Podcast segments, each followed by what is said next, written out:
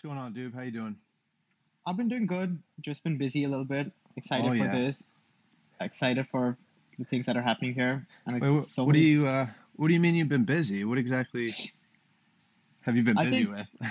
What exactly kidding. you've been busy? uh, you'll find out soon enough. Cool, cool. so yeah, I think one of the biggest things that we're working on right now is the final activation a little bit. So we're trying to get that out, eased out a little bit. So hopefully we can see something soon. So instead of a standalone app right now, we're considering building on top, top of a platform. So that's something that could come out soon, I guess.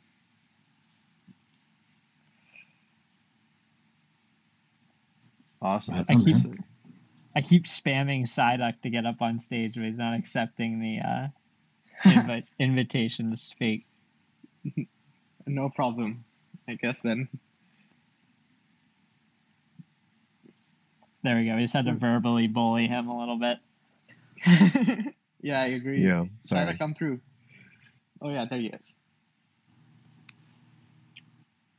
I saw that tweet with the uh, that hoodie merch. Shit looks real nice. Thank you. That's all thanks to M. Shadows. He's been taking the lead on this. This, so he's getting it made from the same people. Like he does his own merch for Avenged Sevenfold, so he's doing our merch as well. So he runs a merch company on the side, and that's that's how we'll do the production and the fulfillment from. Dang, that's crazy. That's super cool. Yeah, those were looking nice though.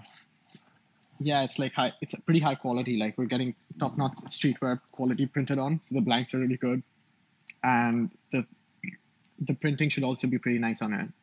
So let's see. Yeah, I mean, I'm definitely, definitely really excited. Yeah. So when do you guys think we should launch the merch? Definitely don't rush it. You know what I'm saying? Release it in a good way. Like cranium holders get discount or what? You can only buy it if you're a cranium holder, right? Yeah, you can only buy it if you're a Cranium holder. So we're just working on the integration right now. So most likely we'll try to get it done through the Cradle. If not, then we'll release a password on the Cradle, and everyone can access the website through that password. So we'll do either one of those things, but mm, uh, hopefully we can get it done by Thursday. And so we'll release a poll tonight or tomorrow asking for a good time on Thursday, and I think launch should be on Thursday then. Heck yeah, that's super exciting. What Yeah. Time it, do you think uh, you're gonna do it? So I think we'll do a poll. Like I think when we had to launch our, uh, the, we had to do the drop for the art as well. We did a poll so that the people can keep voting. I think it should be community affair because it shouldn't. Like I know people from Europe are usually like, oh, like it's happening at a weird time and we cannot get it, or someone from Asia is usually like, oh, it's happening in U.S. time and it's nighttime for us. I think majority of the people should be happy. So we'll do a poll on Twitter soon, and then we can choose a suitable time. Yeah, I mean, no matter what time you pick, uh, there's gonna be some people who have to wake up in the middle of the night. That's just kind of how it goes. Yeah, I agree, but I think we try our best to accommodate everyone because that's how like. But but I think it will be the most. I think going by the demographic that we have, I think it should be a U.S. time because most of the people are from the U.S. So yeah,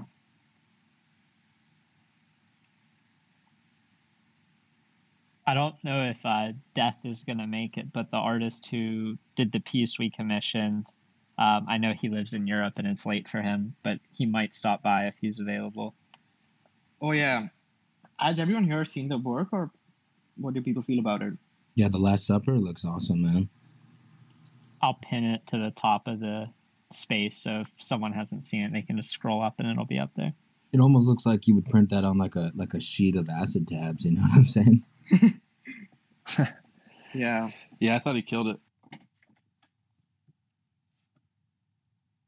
I agree. It came out really well. Like I was pretty, I was pretty amazed by his work, and so many people are there. Like you know, everyone's cranium says so it adds like a personal, emotional touch to it.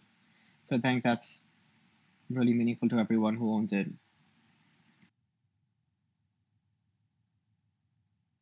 Yeah, I actually had to send mine to uh, Sinister because there was no way I was going to be able to keep it. Yeah, that must be a little sad. I think more than losing the cranium, I think it must be worth the Last Supper. What do you think?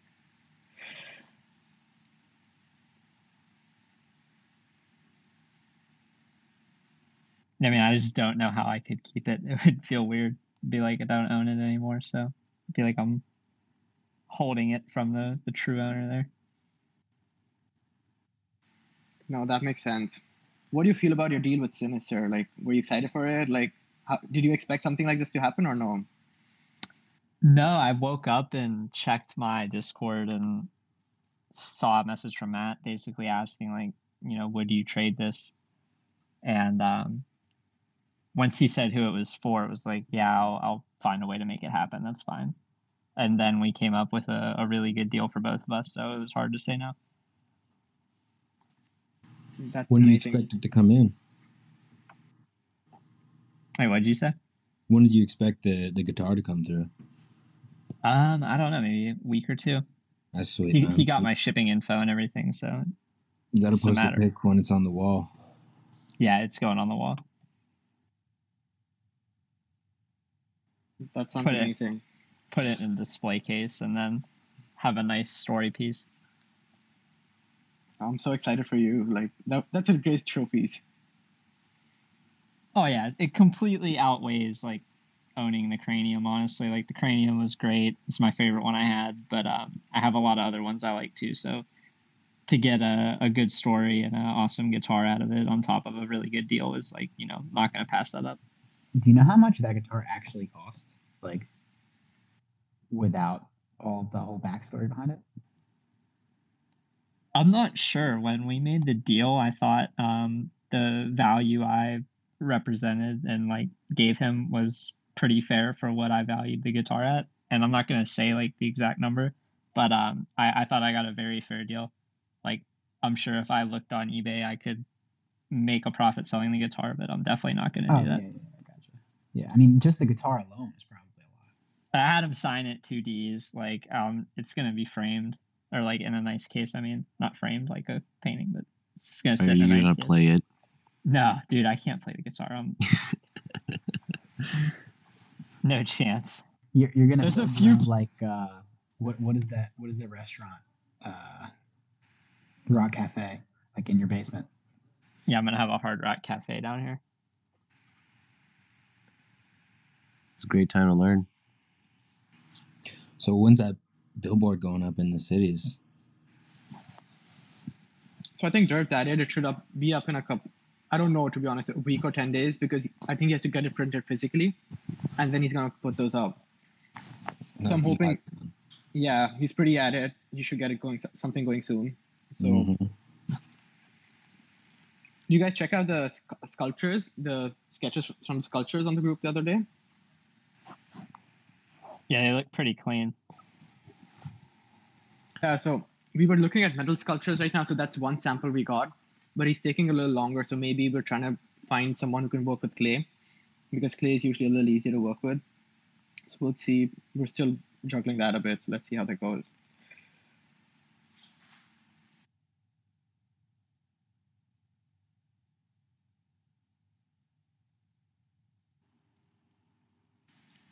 I didn't realize they were metal. Honestly, I, I need to go back and look again. I'll pin it to the top of the chat too. Yeah, no, that makes sense. But yeah, so something on top of this, ever like as I was talking earlier about the AR thing. So I think uh, it we uh, so we were working a little bit on the app and like either to do a standalone app or to do build something on top of Instagram on or on top of Snap. So I think we're leaning towards that a little more just because it's easier for people to use instead of downloading an app and using that, and it adds more utility because you, you can actually make it interactive. You know, you can use the 3D models that 3D modeling that Snap and Instagram provides, so people can actually move and their craniums can move with them. Right now, we're looking at one model, but maybe in the future, it's possible that we can get a couple of couple more going if this goes well. So I think that should be like a really cool thing, you know, because once you create those videos, the community can start posting them, and that can get a lot of traction for everyone. So we're pretty excited and pretty pumped how that goes around. So you could like turn your your cranium into like a sticker on Snapchat or something. Put it in your story. That'd be dope. Yeah, so basically what, what would happen is that we bring in uh, a cranium. We will, we will we will have one model going, so people can use that model. If you move around, the cra- the cranium model will move around with you, or like we can have a couple of animations going on Instagram, for example.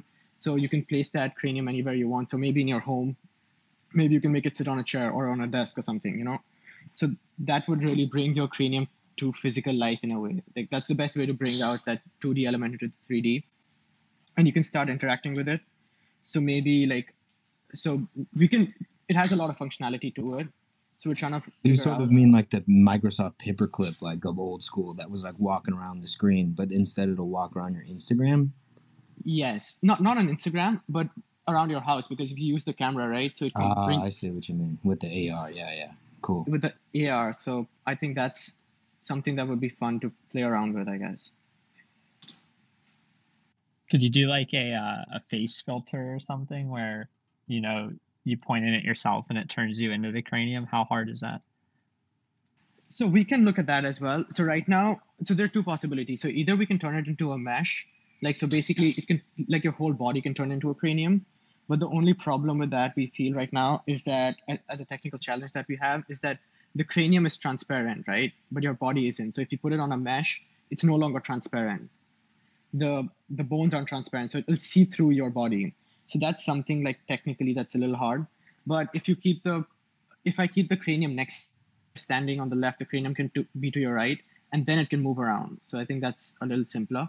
But we can see like the face thing that you're talking about is a little is very doable. Like I think we can we look into that as well. I think that'd be an interesting uh, look. You know, map it over your face and then make a video or something with it. Look, uh, be kind of personable. Exactly. So like that's the plan. Like get out like not get out one filter or two filters, get out like a bunch so that people can keep doing fun things with them. And then like as you start posting them, like you know, like you can maybe you can do zoom fil- filters with it as well. So like if you're speaking, instead of that, you'd have like a cranium speaking instead of you. So I'm actually talking. To, I recently talked to some one of the community members who did that, and he talked to me on Zoom. So that was a lot of fun. You know, like even if you're say you're talking on any kind of video call, you can basically have the cranium move up and down when you're talking, and it, it gives out a fume. So the purple fume that you have you see in the pictures comes out of the mouth. So it looks really cool. What what is the um like budget that you guys have like for Snapchat? Like So what we're doing right now, are. so uh, how it's going right now, we're talking to we, we want to do a bunch. So we're gonna experiment a little bit on our own and see what's possible and what's not. So I'm currently trying to build, looking at the functionality that Instagram and Snapchat provide you, and then we'll come up with a couple of ideas. We've uh, I I'm pretty sure like a bunch of you might have checked uh, Danny's work. The, he does 3D characterization, so we've asked him to build out a cranium model for us. And once we have the model, then we'll try to get a couple of things going. And after that, we'll try to do maybe like an augmented reality app.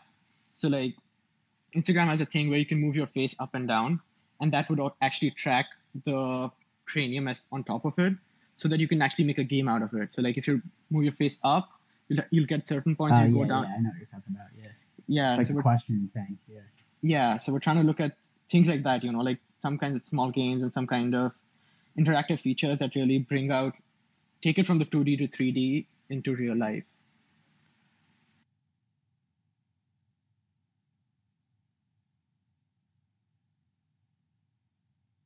The I only mean, the, AR the thing I've Snapchat one's a great idea for sure because I've seen like before. Um, the one example that I always think of is like the Gatorade, like uh, when you could like pour the Gatorade on top of someone. Um, I just don't know how how much that realistically costs. I'm sure it's the I'm sure the uh, CPM is different for each region of the U.S.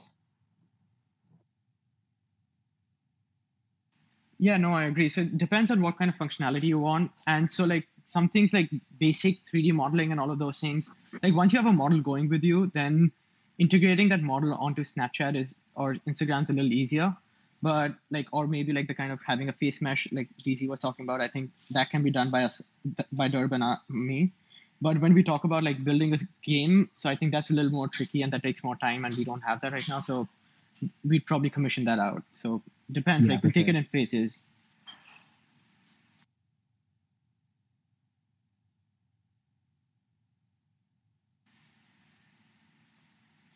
But what were you yeah, so-?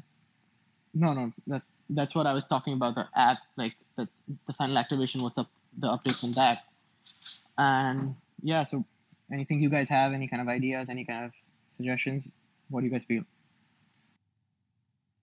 Um, someone from the Discord asked, "Can the 3D model be used directly with the iPhone AR capabilities, even if limited?" I'm guessing does he mean like can he input the 3D model of the cranium or like a, a model of the cranium into his picture, or is that something different? No, I think that's a little different. So like, if you if you build a standalone standalone app, then you can have functionality where you can have people integrate their model into the app.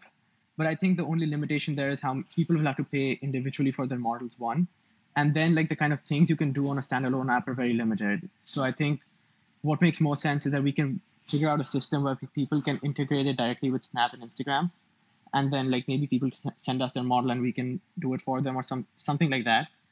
And uh, but i think just building on top of a platform that's already very well developed helps us a lot because it's, it's just because of functionality like the things you can do increase exponentially if you work on top of something Yeah, I just kind of keep thinking of like, uh, I mean, like if you were to airdrop something, it would have to be like, I feel like the obvious low hanging fruit one is like a pumpkin or a jack o' lantern thing, and then maybe make like a jack o' lantern game where you like carve the jack o' lantern and you can change like the traits of it. And then the other thing is like I would set up basically like a portion of like a considerable portion of your budget for Halloween. oh absolutely like i completely agree like halloween like we were having a talk on the community wallet group the other day i think halloween coincides with nft uh, nyc and I think we're aiming to do something big on that. So that's a little further down. We have some prior commitments before that that we're looking to finish. So as soon as we're done with that, we'll start focusing on full throttle towards NYC NFT and Halloween. Nice. Are you gonna be there for NFT NYC, or is anyone on stage gonna be there? Yeah, so Durb and I, either one of us will try our best to make it there. So we just have to figure out the logistics a little bit right now. But yeah, we're aiming for doing something there for sure. Are you going D's or what? Yeah, my my flight's booked. No shit. I live in Jersey, so I'll be there. Word. Nice. Same. I'll be there. We'll too. be there for I a live week. Jersey. Sweet. Should be a sick time. Yeah, it'll be real good. Yeah, it's gonna be fun. Yeah, I think it's gonna be a lot of fun, especially like if you can get something going and do something with craniums because that's like the biggest week for us. in Cranium Halloween. meetup would be sick. Yeah. So we're planning it out. We have some ideas in our head. Right now, no, we haven't worked out the logistics of it, but that's something we really want to do. And I'm sure we will do something, but the extent and the scale just, we just have to figure that out once.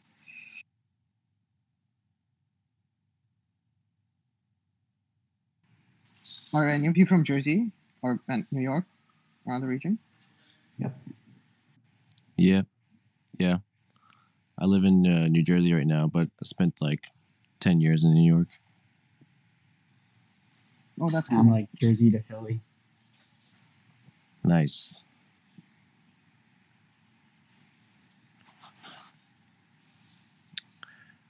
We had two events this week, right? So I did I did poker one night and then movie night the other night.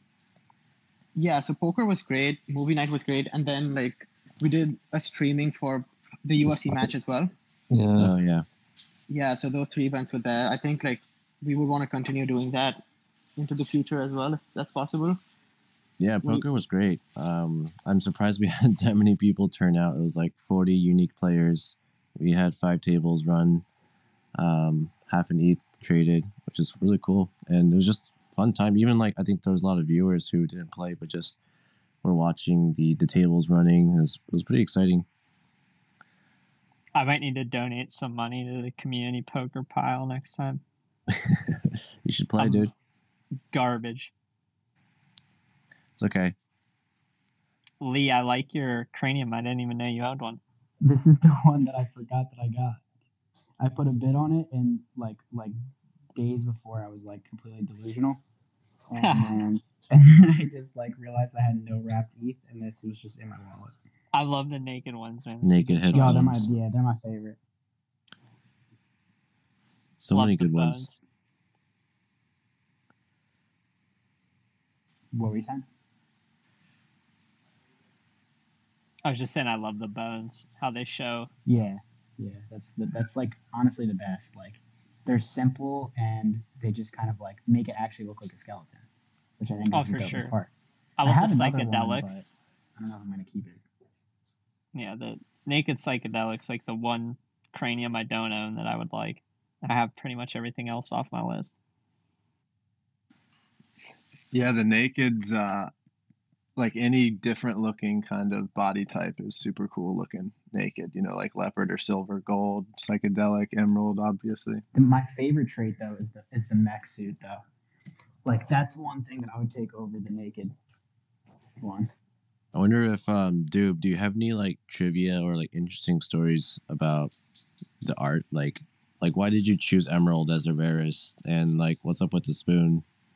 So yeah, so we have a couple of things. Like I think the reason like a lot of people are like, oh, aesthetics over the rarity. I think that's something we were also aiming for because personally, like we spent a lot of time on the naked body just because you can see the detail. You know, like the ropes that are there, the ropes on the face. I think that's to donate that the craniums are really old in age. So over time they've like broken their skeletons, and that's why they have those ropes that they've joined their bones from and you can see those on the face you can see them on the shoulder you can sh- see them on both the shoulders. So i think that's a little bit of trivia that's there.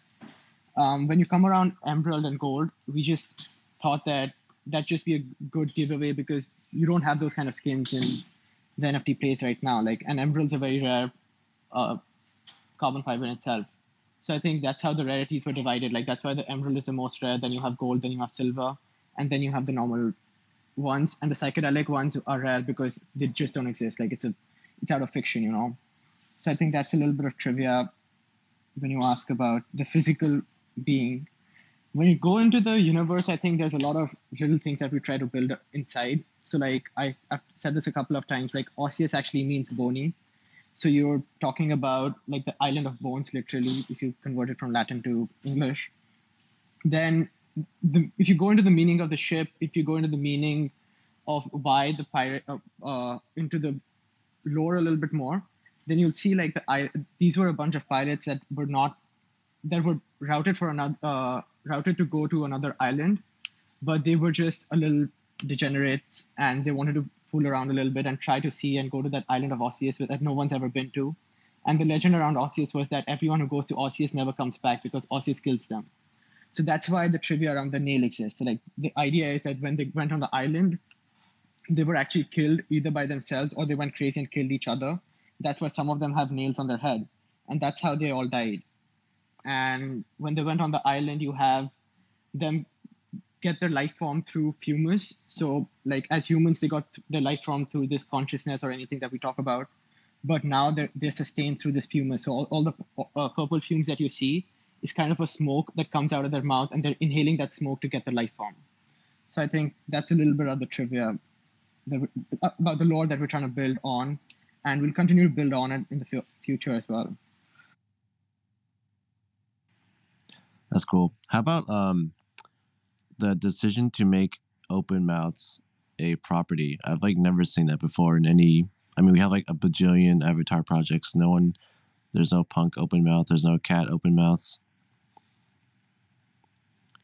So I think open mouth as a category came out just because skulls can only have like when you move around with like if you see any other forms, they're, they're dealing with muscles and they're dealing with other kinds of uh, outer parts of the body. So like you have the skin and you have the lips and all of those things that co- compose the body, right? And if, if even if you look at apes, you look, look at cats, they have those outer muscles to build the various phonemes and the various kind of things that they have. But when you look at skulls, skulls can only be open mouth or they can be closed. So you cannot technically have uh, a skull speaking something. So that's why we just found it fascinating that you can when when a skull will talk or when a skull is doing something, the only variation you can have in terms of the in uh, terms of the facial profile can either they can be open or they can be closed. So that's how you have open That's mouth. true. Yeah, there can there's like no expressions really besides the mouth and the eyes. And so that's why you have the eyes too, I presume. Yes, exactly. That's why, like, that's how. So we try to build it ground up. So just because like so we've tried to take on the logical arguments that oh like you need they can only have an open mouth that's why they have an open mouth then try to make the design on top of it and when you look at things like the eyes and the tongues coming out of some of them so that's to say that even though they're craniums they're still alive so like how like as humans when we see life in other characters they, they're only we see life through certain features like we see through the tongue through the eyes through like the teeth maybe and because a skeleton inherently doesn't have these features, a lot of people think that they're dead. So just to give them that, that real life form, we've tried to build out those humanistic features to them. Very cool. Yeah, yeah. You just gave the whole project even more life than I already thought it had, man. It's really cool lore you guys built. It makes me look at my like fumes and smoke punks or um, smoke craniums. I mean, a little differently now. It's like they're breathing in their uh, their life. Absolutely, thank you. So that's the idea that we were going for. Like you know, like build a. So in the future, like what we want to do is engulf people more into that universe of Osseous, and get people going. Like you know, like so I I don't know if uh, you guys have read that on the website. Like it says that once the craniums were uh, locked on the island of Osseous, and they have left that island to go into the world. And so the kind of clothes that you see, they've picked pick pick them up from pop culture. Like that's why you have the leather jackets, you have like the mohawks, you have like the witch hats and like the crowns and everything. So there is a juxtaposition between the culture that existed on Osseous, so like the fumes and all come from Osseous, but like the things like the headphones, the cigarettes, and the uh, some of the glasses that you have, the dreadlocks and all of those things come from pop culture because you're trying to bring out these craniums who existed like in prison on that island and now they've left. So they, they've become like a sort of a rebel like you know like they want to experiment with all the things that are there in the world. So that's why some of them have tattoos on their faces. Some of them they're like they exist in front of you. And so the idea with the ar app is also so that those things that exist in your mind can come through life because of 3d animation and all of those kind of things. And in the future we hope that we can build on more upon this lore through maybe like maybe a comic or like a small video or those kind of things that can bring out this culture of universe of Osseous into the mainstream media. It's very cool. It's definitely uh, deeper than a lot of people realize. I think when they get into it, they might even quickly brush over the text. You know, a lot of people have borderline ADHD and have a two second attention span, so they're just scrolling through shit. But it's definitely nice to hear you elaborate on it because I know personally it makes me appreciate it a lot more um, as one of those people who have a, a minor case of ADHD. Absolutely. I'm so glad that you guys are liking this. Like in the future, that's the plan. Like we try to build on this narrative and try to build it on more. So because if you think about it, art is only as relevant as the context you give it. And if we think about it as 10,000 art pieces, the art pieces only become more valuable as the more context they get. And the, the most value, in our opinion, that can be added to them will only be added if you can provide uniqueness to every piece. So, like, if you see why do, why do some of them have wheat, wheat in their mouth, it's because probably they ended up in a farm, you know? So the more context you provide through various kind of medias, like even in the future, if you look at an airdrop or if you look at any kind of things in the future, that's only there so that the real utility for them comes because you want to be part of that universe. So like if you if you think about it like a greater universe that exists like Harry Potter, or if you think about Mickey Mouse, they they're only in isolation. If you look at a picture of Harry Potter, it's not valuable, but it's only valuable because of the context it has. So I think the real value unlocking for this project will only happen once we build on the narrative and we build on those things and we deliver those things that can actually build that value towards a context that is bigger than the art. Because that's how you that's how we believe we can unlock the communal value to these.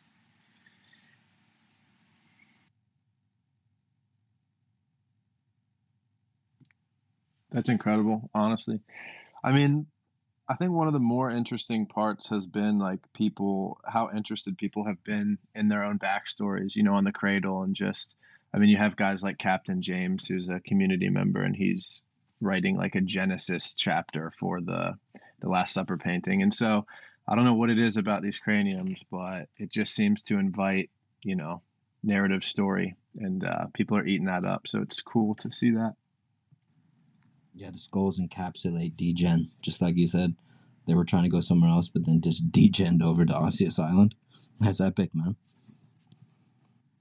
Yeah. So we were also trying to like before the idea with the cradle was that we'll b- build ten thousand stories, and then like instead of people having them build it, we'll build it for for them to build out the narrative. But I think when people write them on their own on the cradle, it gives them a sense of ownership and it gives them a sense of connection. That's why like we would want everyone to own the kind of cranium that they want. Like if you vibe with say an emerald, like you think like oh I vibe with an emerald, you get an emerald. If you vibe with a vibe with the headphones, like oh I'm always on my headphones listening to music, so you get that, and then you give it your own sense of identity, and that b- brings in more emotional involvement into the project. So uh, that's what uh, one thing we someone also suggested this morning, and we really like that was having an hackathon for the cradle, because I think we want to double down on that uh, investment in a way that we want to build it out further, so that people can build out these narratives. People can build out more derivative projects that connect with them in their own way. You know, like writing a small text for your own cranium really builds out that identity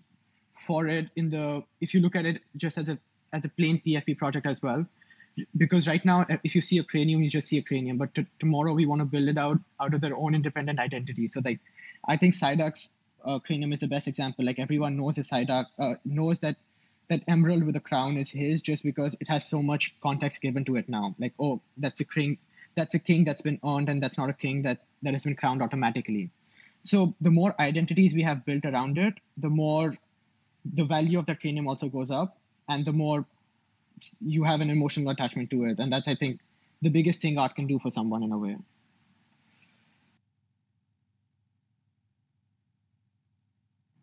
It makes me uh, want to tease the redacted. Um, but uh, one of the questions that. Yeah, but one of the questions that came up in the Discord right now is um, the limited collection of trading cards that were on the roadmap. Someone had a question about, you know, maybe future plans for those trading cards.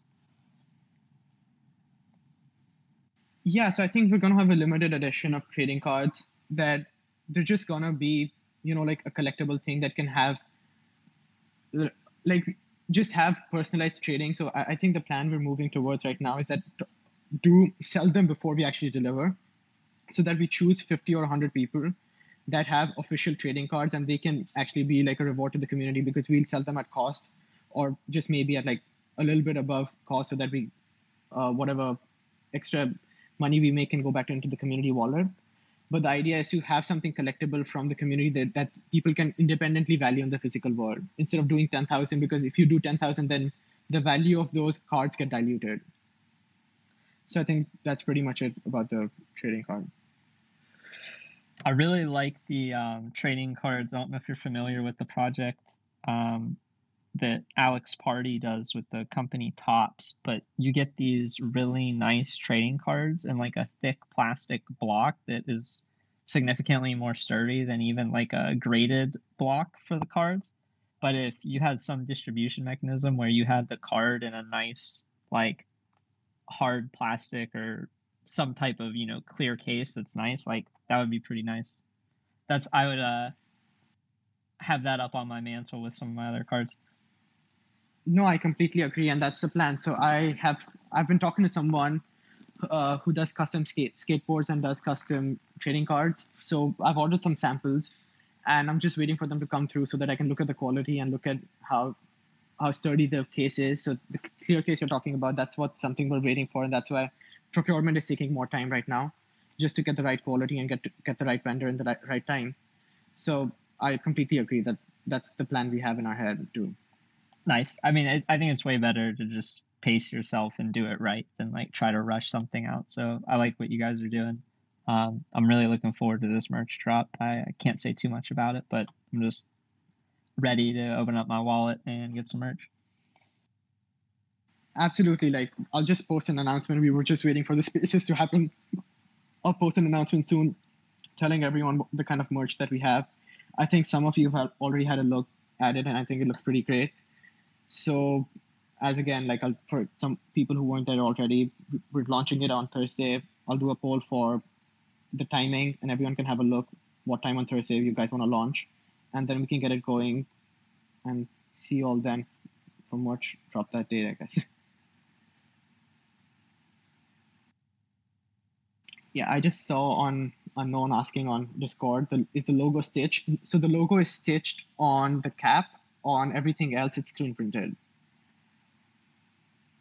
The cap looks so good. Yeah, the cap looks really good. Looks super hard, man. Looks dope. And then, uh, yeah, the Psyduck piece. Yeah, this yeah. So a little bit input. I don't think everyone knows that. Like Psyduck has its own custom piece, and another input on Psyduck's piece. I think we want to reward him for his great.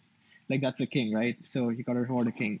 So the AR, the AR model that we're doing, we actually have uh Psyduck's piece going on it. So we've act- actually asked Danny to build on his piece for the AR app for the AR models that we'll have going for the first model. So I think everyone can look to play with this piece soon. Yeah, I'm just gonna give away merch for Halloween candy. It's like you get a shirt, you get a shirt. Just buy up all the shirts. Everyone, yourself. everyone is an Emerald King. That'll be a vibe. Could see you doing that. Just as soon as the store drops, you just max check out your own shirt, Hundred of them. all to yourself, and then giving them out for Halloween. Yeah, I'm gonna, I'm gonna burn them, right? Gotta reduce the, um, the increase the rarity, decrease supply. You're gonna frame one of them. You're just gonna buy all hundred, burn ninety nine, frame the one as a one on one, and then sell it as an NFT. Exactly. Pair it in an OpenSea bundle with your crown. emblem. Oh, that's a good idea. That's a great idea. No, also someone's asking, what about the spoon? I think that's a little bit of trivia behind it. Like Derb likes to eat a lot of Nutella, so just as to commemorate him, I I got the spoon made so that he it can be like he's eating so much Nutella that he has a spoon in his mouth. So he's literally eaten a box, a big jar of Nutella in one night, and I literally woke up the next night and I'm like, where's my Nutella? And he had eaten it. So I think that's why we have the spoon, just to say that he eats so much Nutella. I like Googled that if the spoon is like signifying someone who's gonna get zapped in the electric chair and it helps like conduct the electricity into their head, like is that a thing? I thought that's what the spoon was for. I'm not gonna lie, I didn't know it was for Nutella. No, I think we didn't think that hard. It, it's just that it, it, it was just Nutella, like him eating Nutella. Like it looked cool, you know. Like I've seen him so many times with that spoon in his mouth, and I always had that image that once he dies, he'll still have a spoon in his mouth because he's eating Nutella. So I was like, it suits well when he's dead. Like his cranium should have a Nutella in his mouth. That's, That's a great awesome. story. Yeah. Someone, uh, Yeah, someone, in the, awesome. someone in the Discord says the airdrop, if there is one in the future, is just going to be Nutella. Just jars of Nutella. yeah. Somebody had a um, question about the payment processing for the merch. Are we gonna be able to pay with crypto, or is it gonna be just like um a typical like PayPal or Google Pay or something checkout? No, we'll have a crypto uh, checkout. So we'll integrate it with, with Web3 so that you can pay through Ethereum. So it'll be priced in Ethereum. But we've kept, uh, so I think the rough, rough cost, I'm not promising this right now. We just have to go over go through the cost right now. But it's pretty reasonable. It's It's got to do with decent street streetwear quality, and that's what the prices come out around. And all proceeds, everything that we make will go back into the community wallet. So it's not very expensive. Like it's going to be decently priced. It's not super expensive. It's at a decent cost, I guess. Yeah, I I saw it and it's definitely fair. Like I'm just gonna try to buy one of everything and hope that a lot of people aren't buying a bunch of stuff and then I can check out that. I agree. The quality, the quantity is limited though. We want to test it out, and then maybe like if this goes well, then do more drops. Yeah, that that might be like a, a bad strategy. I mean, that's like that's like trying to grab all the stuff that you want in the Supreme drop at one time without checking out. nah, dude, Like- I'm greedy. I gotta get, I gotta get, I gotta get a hat. I gotta get the hoodie. I gotta get the shirt. I gotta get, you know, other stuff. Do I need to set up like a bot to buy? like when I go to buy, like I mean, the good thing is get- it's locked behind owning a cranium. So, like, you know, theoretically, yeah, it's not as uh, competitive. That's true. Granted, there are like what 3,200 cranium holders, maybe more now. Yeah, something like that, around 31, 3200. So, and I think like Yeah. a lot of the people might not even want it. So I think there should be enough if every, some, everyone wants one. But we'll see. Yeah. If every holder wants one, could you you could meet that demand? And know the demand, the uh, the quantities are lower. So we just want to test it out and see what everyone likes and what they don't. And then So this is drop one. this, yeah. Yeah. this nice, is drop one.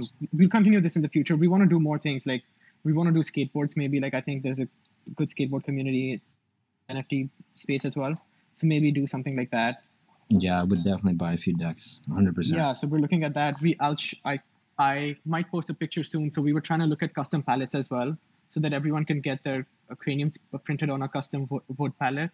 So things like that, you know, like those are under works. Those take a little longer than merch because merch is usually a little like a lot of people do merch. So like the plan for that is a, is usually more straightforward, but th- things like skateboards and palettes takes a little longer. So yeah.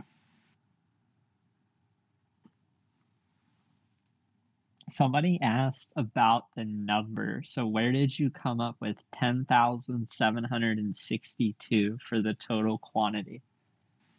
Okay, so that's an interesting story as well. Like, it's just that the uh, the ship called Thanatos, right? So we want to build on that ship itself, and that's why the ship had ten thousand people on it. So that's a pretty big ship. Like, I don't even know the ship's that big, but uh, that's a pretty big ship. And the idea is that, including if you think about everyone from the the captains, that's why you have the sailors on on the sailor sailor craniums, right? So you have everyone who's there from the king down to the last person who does the cleaning on the ship and that's why we have 10762 we thought it doesn't make sense to have 10000 because it's pretty unreasonable like there are exactly 10000 craniums right?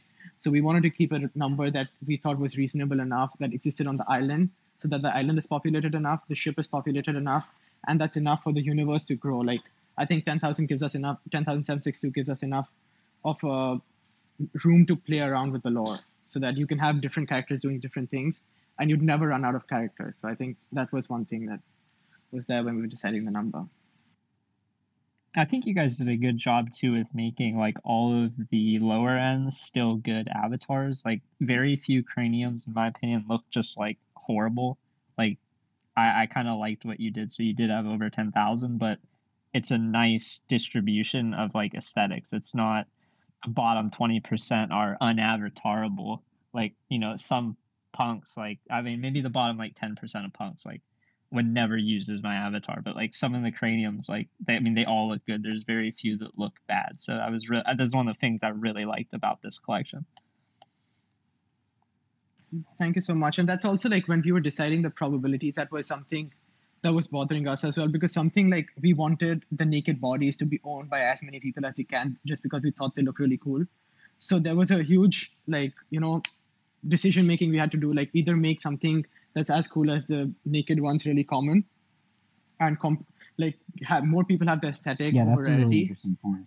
That's a really interesting. So point. yeah, so that's why you see a lot of craniums that look really good but aren't rare, just because we wanted a lot of people to use them as PFPs or just have them. You know, like yeah, even if they like don't use more, them, just more like people would be excited about the project because theirs looks like really cool. Like you, you didn't you didn't like make the best traits like super exclusive so that nobody could even ha- get them. great exactly. So like that, that's what we wanted to do initially, and I'm glad like everyone got to that point where like I, I, I was looking at the feedback section and someone's trying to build a tool where people can rank aesthetics over rarity. So I think that'll be pretty cool. Like it'll make even the less rare uh, craniums more valuable just because people like them. And I think that's how art should move in a direction over, or for any project, I think like they should move into the di- direction of more towards aesthetics than rarity. In, in our opinion, I don't know. if We could be wrong, but yeah. No, I definitely agree. I mean, if you make a project in the bottom 50%, I'm not going to call out any projects, but people probably know what I'm talking about. But there's certain projects where it's like the bottom 33 to the bottom 50%. Like, you don't even want to have it as your avatar because it looks so bad. And it's like, how are you going to get a community of people to rally behind that when, you know, half the potential owners could just be holding garbage they're not even proud to display? Yeah, Exactly, I, like, I I think that think- you need to have a balance though. Like you, you need to have a balance between like rare traits that gets people excited about collecting it, and like the some of the best traits that you know people are gonna love, where they they're actually attainable. You know, like there's there's Well, some, definitely. there's some like places. I mean, yeah, between- if you go on the other side of the spectrum, you turn into polymorphs, right? Like there's no rarity. It's just a free for all fuck fest. Like I I love the Saints robes. Um they're rare. They're like, you know, one of the rarest things you can get in Saint um with the craniums, but they're not like um I don't know. To me they're like sophisticated. You know, if you have a Saints robe, it's like not the sophisticated. it's not the shiniest thing that jumps out. It's just like this like Chad red cloak that's just like I'm a pimp, but it's not like the psychedelics or the emeralds or like even the crown I think are really nice, but it's still very like uh loud and show off. Yeah, I don't know. Like when you see someone with a crown, you just know it's rare. Yeah, like, it's a yeah, crown. Exactly. But but I feel like that that trait makes sense to to be rare. You know.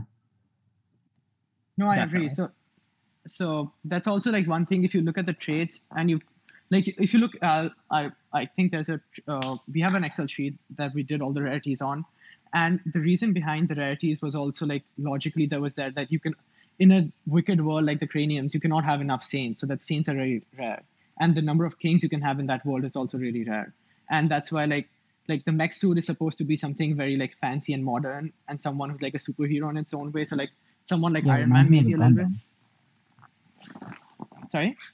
I saying it, it reminds me of like a Gundam. I mean, that's like basically what it is. Like, Yeah, exactly. And so that's why, like, if you think about the correlation between the people that would exist in that universe and the rarities, there's a huge correlation because that's how, like, we thought of building out. That's how we want the rarities to build out in the universe as well. Like, if you think about the saint, right? There are, I think there are about 25 or 40 saints. Like, that's the biggest number you can have in a devious world like the Wicked's.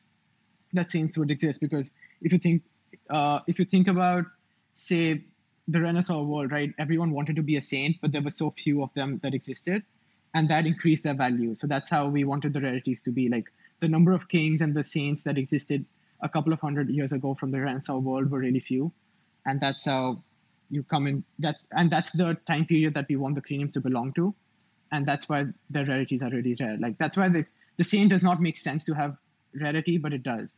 So if you think more about why a certain trait is rare, you'd also like tend to think on if, if you give it context from the Renaissance world a couple of hundred years ago, you'll get a lot of the reason why some of them are rare and others aren't.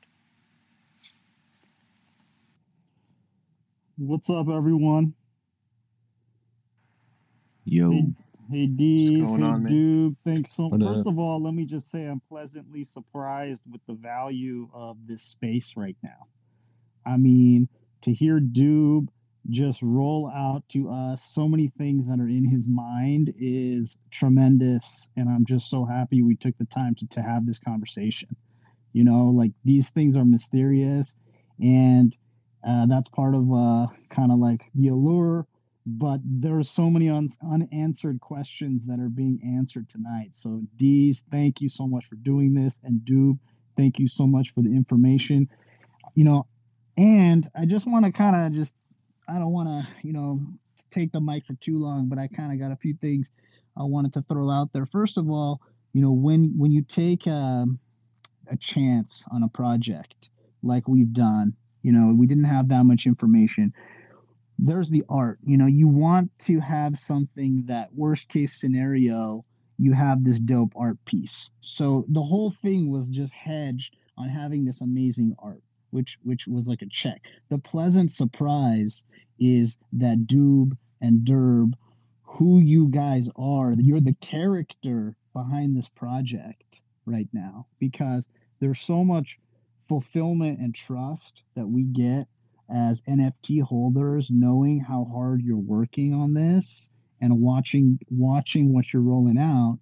And to that point, like you're also very receptive to the community. You know, like right away, the community said, you know, we think it's important to be in the sandbox because of a lot of our other favorite projects have gone in that direction. And, you know, we want to be part of that space in the future. And I think you guys listened to that and and you you delivered that very quickly and you know again another like check mark here for why you know it's being reinforced that we're making a good decision to hold cranium so thank you for that someone brought up airdrop and i just i couldn't get off the the stage here without just posting this out there. Which this jacket that I'm wearing, this ghost shirt, you know, I think is so fresh and it's this ghost vibe. And I think it would be really cool. I wonder what everyone thinks is if we could airdrop a ghost to cranium holders. You know what I'm saying? because I feel like people would feel that for sure.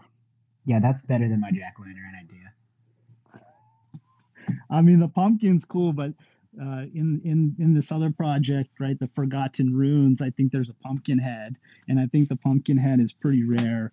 Um, but I'm kind of, I would like the aesthetics wasn't there. You know, if we could get some like dope ass ghosts with this art that you guys have, and it doesn't need to be anytime soon. I know art takes time, but just right now the community and the nfts like this is a such a driving force you know right we saw it with the apes and the dogs we saw it with the cats and the rats like for some reason this minting opportunity premium i want to call it like the opportunity to exclusively mint something is very attractive in the space it gets people pumped up it gets me pumped up and all i'm just saying if you were to airdrop a ghost to the people, I would I would love it, man.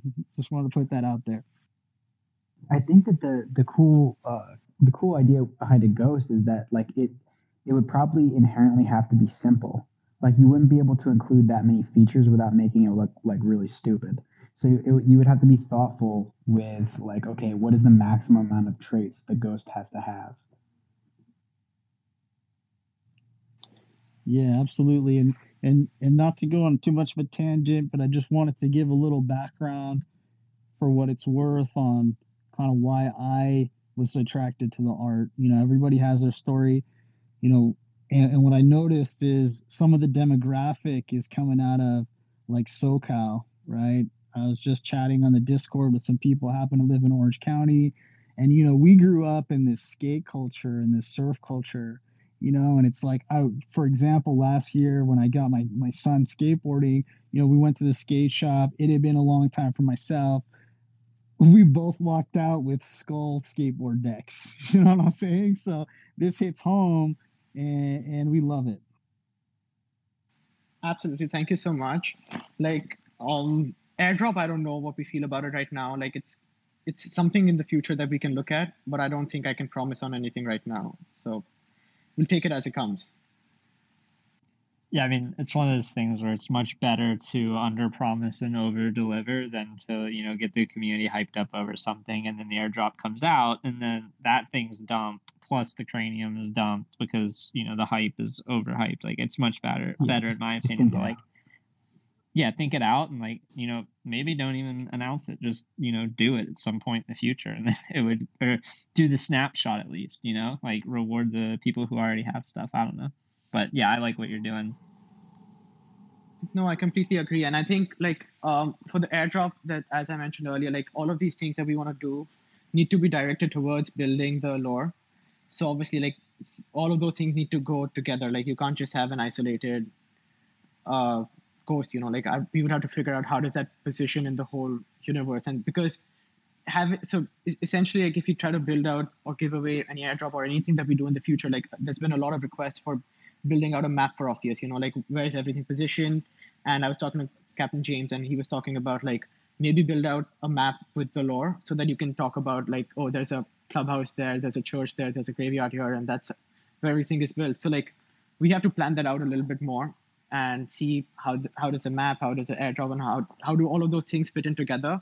Because as soon as they come into like we want them to be pieces of a puzzle. So like maybe like the the cranium is the biggest piece, and everything that comes after this is like a is adds to a little bit more value to this major piece.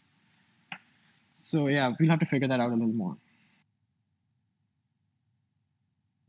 Saying all the right things, bro. Dude, we like the craniums. Simple. we yeah, like we the like the craniums. and dude, man, I'm you know I'm happy to hear all this from you. I mean, it really is, it really is sweet. And you know, I I know did Psyduck get down? Uh, I was gonna kind of uh, give him a hard time because we want to see the king. You know, imagine making the acquisition that Psyduck did, and you know, and then not having, not rolling with that. This guy's, this guy's classic. Psyduck, are you here, bro? Where's the king? Where's the I'm right king, here, dude. I'm here. Where's the king, player? Can we see it? He's repping it. I see it. You Yeah. see it? Yeah, Yeah, he's definitely- been the king the whole night. You'll see the king. Oh man, you know, it's just I think sometimes these these these uh spaces throw me off a little bit. My Yeah. Bad. here, man. Nah, he's he's repping it, man. My So bad. I don't see it. you? You know what? That's tricky. I'm gonna I'm gonna get down and refresh so I can pop it. I don't have too much else to say. I appreciate you guys and uh looking forward to everything that's coming out. As you know, I'm super hyped about it and uh, I'm super happy that people get to learn more about it tonight. So thank you everybody and thanks Deez again. Thanks, Hey. Hammer. Anytime, man. Andy, welcome to the stage, by the way. Hey guys, what's up? It's good, bro. Yeah, man. uh, How's it going? Good, good. I actually was just thinking when you were talking a little bit earlier about um, like the connection to the skateboard community, Mhm. and I had seen that that surfboard coffin I think floating around in um, in the Discord. So when you guys were talking about potential airdrops, um, I just had an idea. Maybe it's like a skateboard or like a hoverboard or uh, some kind of surfboard. It kind of ties in with the story, with like Osseous being an island, and then it could also sort of be like an accessory, a way to get around the metaverse. Um, and I have to imagine something like that might be a little bit easier for you guys to design and tier as well. Just kind of like an accessory as opposed to like a completely different set of, um, I guess, ancillary product as airdrop as well. No, I completely agree, and that's why like uh, so I think that was uh, Calvinus is I, I don't remember his exact name, but he's also an Olympic swimmer, from what I know, and he does skate he does surfing a lot, so he made that for us, and I think that you guys should check it out. He's made those custom skateboards, and he's doing some more interesting stuff that he's gonna come out, so I'll retweet that as well, so that you guys can check it out. But I think that's that that goes something like I I just don't know how much a demand for that kind of stuff is there in the community. Like I know like a good number of people are from that part, but I don't know if everyone wants something like that. So that I think that we have to do more research on it and talk to more people, and then we can come come out to a decision. Yeah, for sure. Yeah, I saw the I saw those coffins. Those are looking super sick. But um, dude, I just had a, a question, a few questions. What is? I'm just curious what your favorite trade is. If you have a favorite trade. Yeah, I have a favorite trade, and that's the emerald because that took a lot of time for us to build. Just because like if you, the emerald, gold, and silver were the hardest in my opinion, just because getting that effect in 2D is really hard. When you move to 3D, like it's very easy to shine the light at the right point and like you get that effect. But when you move into something like diamonds or something like emerald, the color needs to change exactly in the right point so that it actually gives out that effect. So I think that's why like when we minted the first 40, I chose one of the emeralds, and I think the open mouth. So that was like that was one of my favorite personally. That's why I kept that for myself. Like the open mouth, like as we talked earlier, like th- that's what the idea was. You know, like the rope extends a little bit when you see on the cranium. So I think those little things matter a lot to me personally. That you see the rope extend a little bit, you see the cranium opening, and then the emerald on top of it. That was the most valuable to me. So That's cool. That's super cool. Um, a question I had, not necessarily a question, but I think I saw a lot of people. I had a few people reach out to me when you guys had the uh, the sandbox announcement, and they were just asking me what exactly that is. So I just assumed that there might be a few people uh, that that don't necessarily know what that is or understand like the long term implications of that and what that could mean for cranium holders uh, long term. Absolutely, I can try to find out a little more bit more of a brief if we can put that up, maybe like a couple, like one page, explaining that.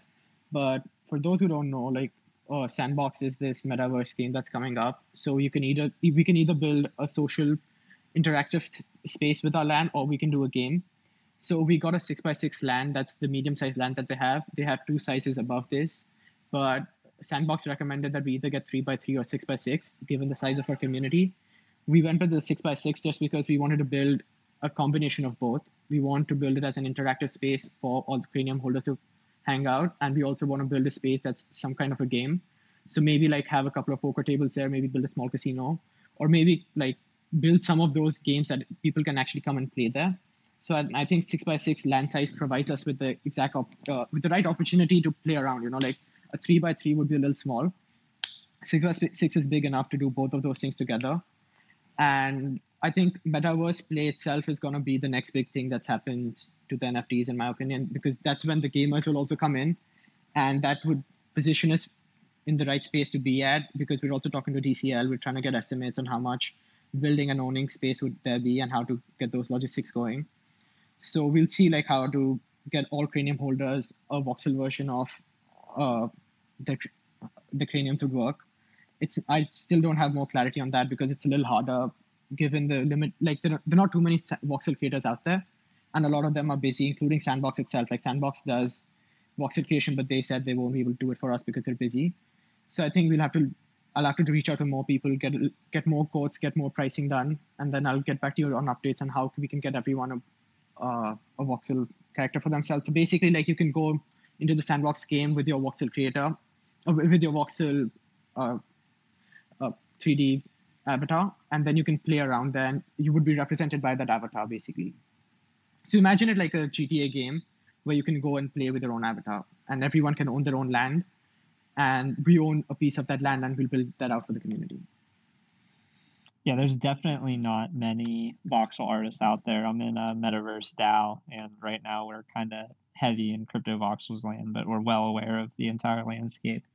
And um, to find like actually good voxel builders and to get their time for a while, it is tough. Like we've tried to contract work out for some of our builds, and it's like, you know, a lot of these people who are really good, they're also really, really busy. So sometimes the community might not understand like you know just how hard um, and just how niche you know being a good voxel artist is so it's rough I, I completely agree and the second thing is we were talking at sandbox on like they're building an in, uh, nft interoperability tool which is basically like that if we build our assets that would allow us to build out all the possible permutation combinations that we need so build out all tab 10762 by doing permutations and combinations instead of like building and building them out individually. So I think we're gonna take a little take the individual avatar creation a little slow till the time they build their own tool so that we can build on top of it. So that'll that'll make it cheaper and easier for us. And I don't think Sandbox is going into full motion for the next couple of months. They'll take out some time to build as well. So I think we can take it a little slowly there. Yeah, Sandbox is definitely feeling like it's taking its time with the launch, but hopefully it's uh, everything we anticipate it will be. Absolutely. Hey, dude. So, um, before Wicked Craniums, what what do uh, you and Derb do by trade? Like, you guys graphic designers or coders or? So, what's so up, Derb's man? a coder. I was an entrepreneur before this, so I was working uh, in a consumer durables, consumer healthcare startup. So it was an e-commerce and physical distribution startup. So I'm actually both of us are, are from India. We went to the same high school, and we met in high school, and then so we both moved out to Los Angeles. Uh, so I moved out to Los Angeles. Derb was in Boston, and during the pandemic, he was working with Apple, and he just moved into LA to meet me and hang out with me. And at the same time, we were both dabbling in a little bit with NFTs, you know, like trading a little bit here and there. And we found the space really interesting. We wanted to build out, like, I think more than building out the collection, it was more to do with the universe for us because we wanted to get people in, introduced to this skeleton world and like build out something cool.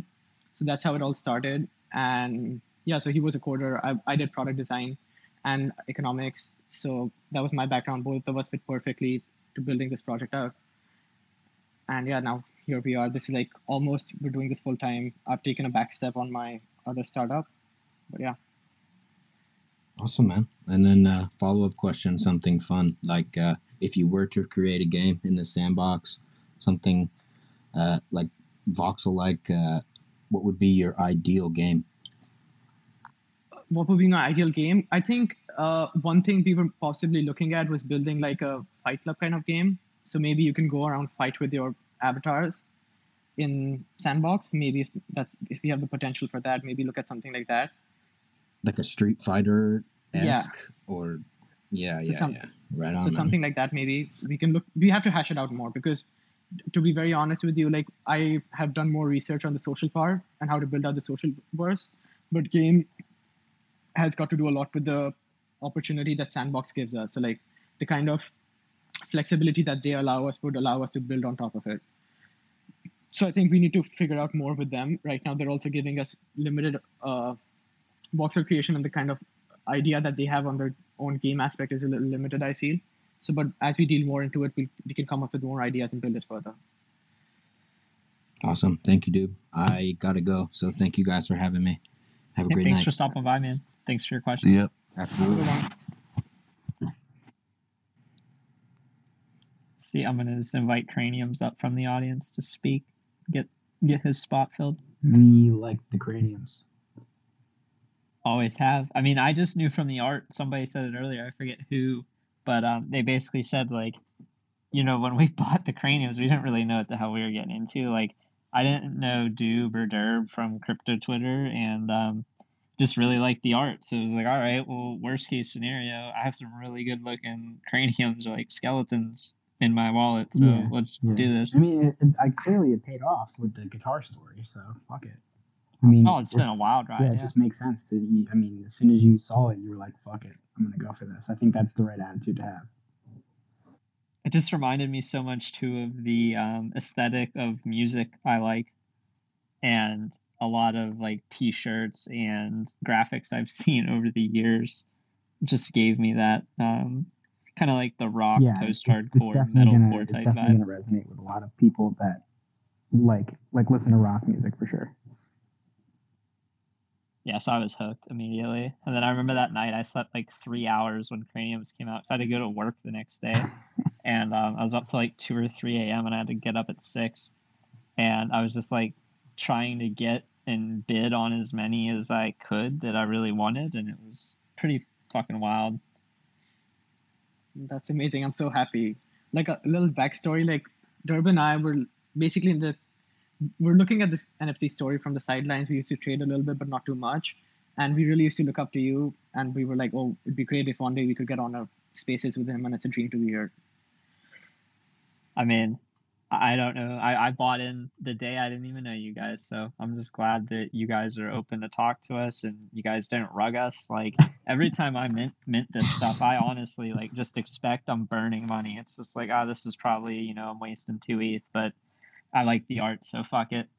And um, in a case like this, it's like, you know, you and uh, Derb have basically delivered what you said you're working on. Um, I talk to you guys uh, about the community all the time, and I feel fairly confident in where this is going. And it's like, you know, I I like it. I'm along for the ride. No, I feel like I gave uh, out a, a cranium today to somebody, and um, yeah, one of the photographers I've been talking to, he shoots a lot of dark cemetery oh, type sick. scenes. Like a, it's a it's a dark cranium vibe, and um, uh, I'll put something up here of his. But basically, I, he's going through some hard times, and I'm like, you know, I don't have a lot right now, but I'm gonna get you a cranium just so you can get in the Discord and talk to people for and sure. show off your art and like it fits you. I had one that had like the sheep robes, and this guy's from Pittsburgh, so it kind of reminded What, me of the was Steelers colors. uh, what was the number for it?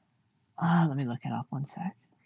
I feel like the one of the on the rock point. I feel like one of the uh, underrated traits is the heart. Like it reminds me of like Guns N' Roses, like artwork.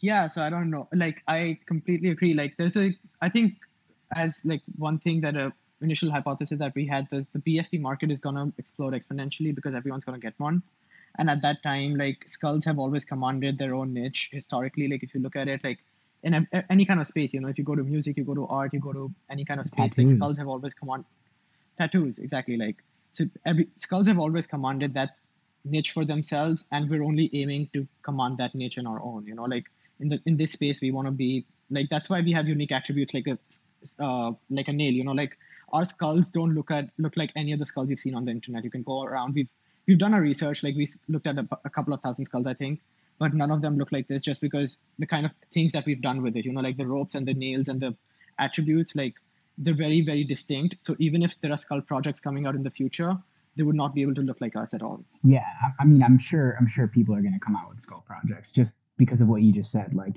you know, this aesthetic is super popular in a in a bunch of different like communities, right? Like, you know, bikers and tattoo, like people with tattoos and and rock and you know, but um, yeah, I, I do agree. Like your your guys don't look like anything I've ever seen before because of all the the unique things that they have attached to them, like like how they're kind of like strung together. Like I think that's really unique. Like nobody's gonna no if if somebody does that, it's gonna be a clear copy of what you guys did.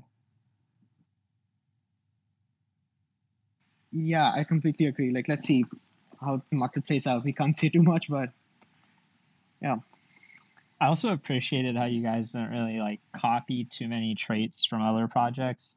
This is one of the things I've liked a lot about uh, the craniums and the cool Yeah. cats. It's like a lot of the traits are just original to the set, or like it fits the aesthetic super well. It's not like you guys are like, oh, we gotta put a you know beanie cap on this skeleton because punks have rare beanies. Um, so I really appreciated how you guys like really thoughtfully laid out all the traits. or even like the 3D glasses. Like yes, it is 3D, but it's it has its own vibe. You know, it's it's not like the other 3D glasses. No, they're much more laid back or like Yeah. muted, like chilling vibe. I have a lot of them, or not a lot. Maybe I have like four or five of them, but I, I definitely like them in a different way than I like, you know, the punk 3D glasses, which are these like very vibrant blue and red pixels that grab your attention. Like, yeah, I see what you're saying. Thank you guys. I think like one thing like we don't personally like, I think it's this is coming from a personal note more than our founder, is that everyone's like, oh, this generation generative art thing is like copying BAYC, but I think I would like to give more respect to Hashmasks in that way. Like when we started out, we were looking at Hashmasks more than BAYC because BAYC wasn't actually out at that time. So I think like that like that process that you can use to create generative art should, is more beginning to that phase than actually like the recent phase that we've seen. So Yeah, Um, I can I can see that. Like Hashmasks have a lot of mysterious and kind of enigma around them, around like interpreting different things. So I can totally see that. Um, one question for you, Dube, is maybe like, what's one thing that you would change if you could do it all over again? so I think one thing that we would change is like so I think it's a it's a double-edged sword because when we launched the project and we were marketing, like we didn't see a lot of traction to be fairly honest. Like we were trying really hard to get traction and we actually thought that if we sell it over a couple of days or a cou- couple of weeks, that'd be great. And in retrospect, we would have a bigger team with us supporting us because, to be fairly honest, like Durban and I have been going crazy, and we don't believe in just recruiting someone, you know, like someone who has misaligned interests or someone who we don't actually know personally, don't have had a conversation with one on one. And so I think recruitment would be one thing that we want to do, and we're lacking with. And we, but because we just want to recruit people that we really trust and who'll stay with us for the long term.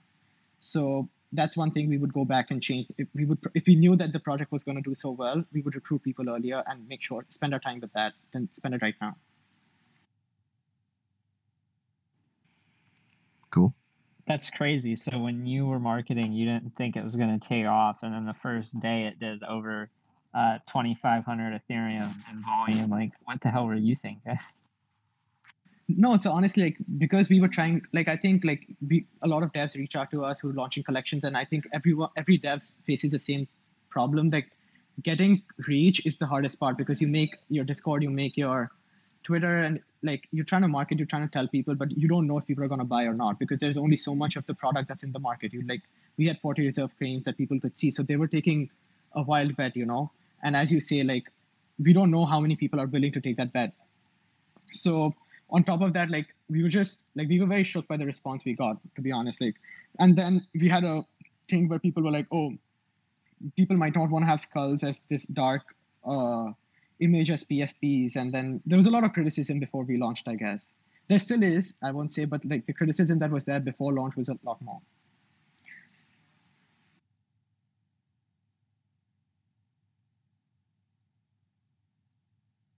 I don't even remember how I saw it. I just remember like that day it came out. I saw it and immediately knew like, okay, I'm minting some of these because this is right up my aisle, but like I don't remember how it even disseminated to me. I think our biggest boost in the morning was from Art Chick. Like I clearly remember when she retweeted, we saw like a couple of hundred people just come into our Discord that morning. And I think by evening, our Discord had like become four times the size it was before launch.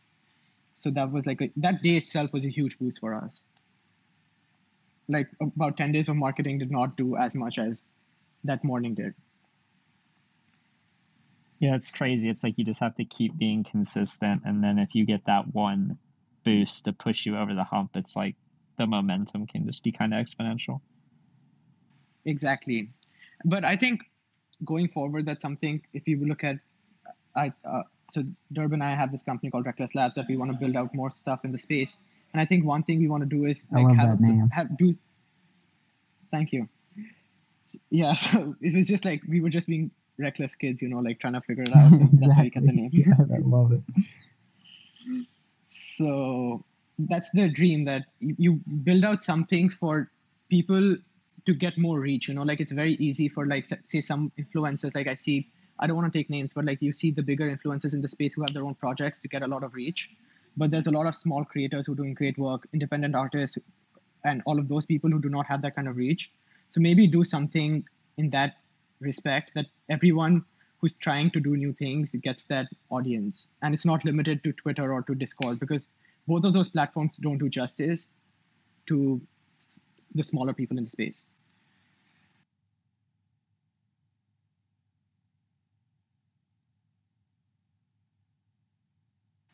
I don't know what do you guys feel about like just like turning the conversation a little bit towards that end. Like, what do you guys feel like? Because we've been on that end when we were small and like people didn't know about us. Like right now, people still know what Wicked Craniums is, if, even if they don't own it. But at that time, no one actually knew, and like it was really hard for us to get that reach going. So, what do you guys think about the smaller people in the space?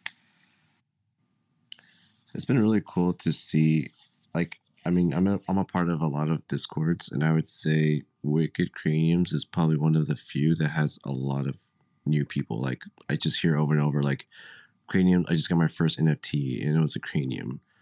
And I think that's pretty awesome. You know, I think that's great when you can attract people like that. And it just shows that, like, our project is, you know, our community is welcoming. The project is is is dope for new collectors and i think like just having people to like even show people like how to do it you know where to go how to value these things it's uh it's nice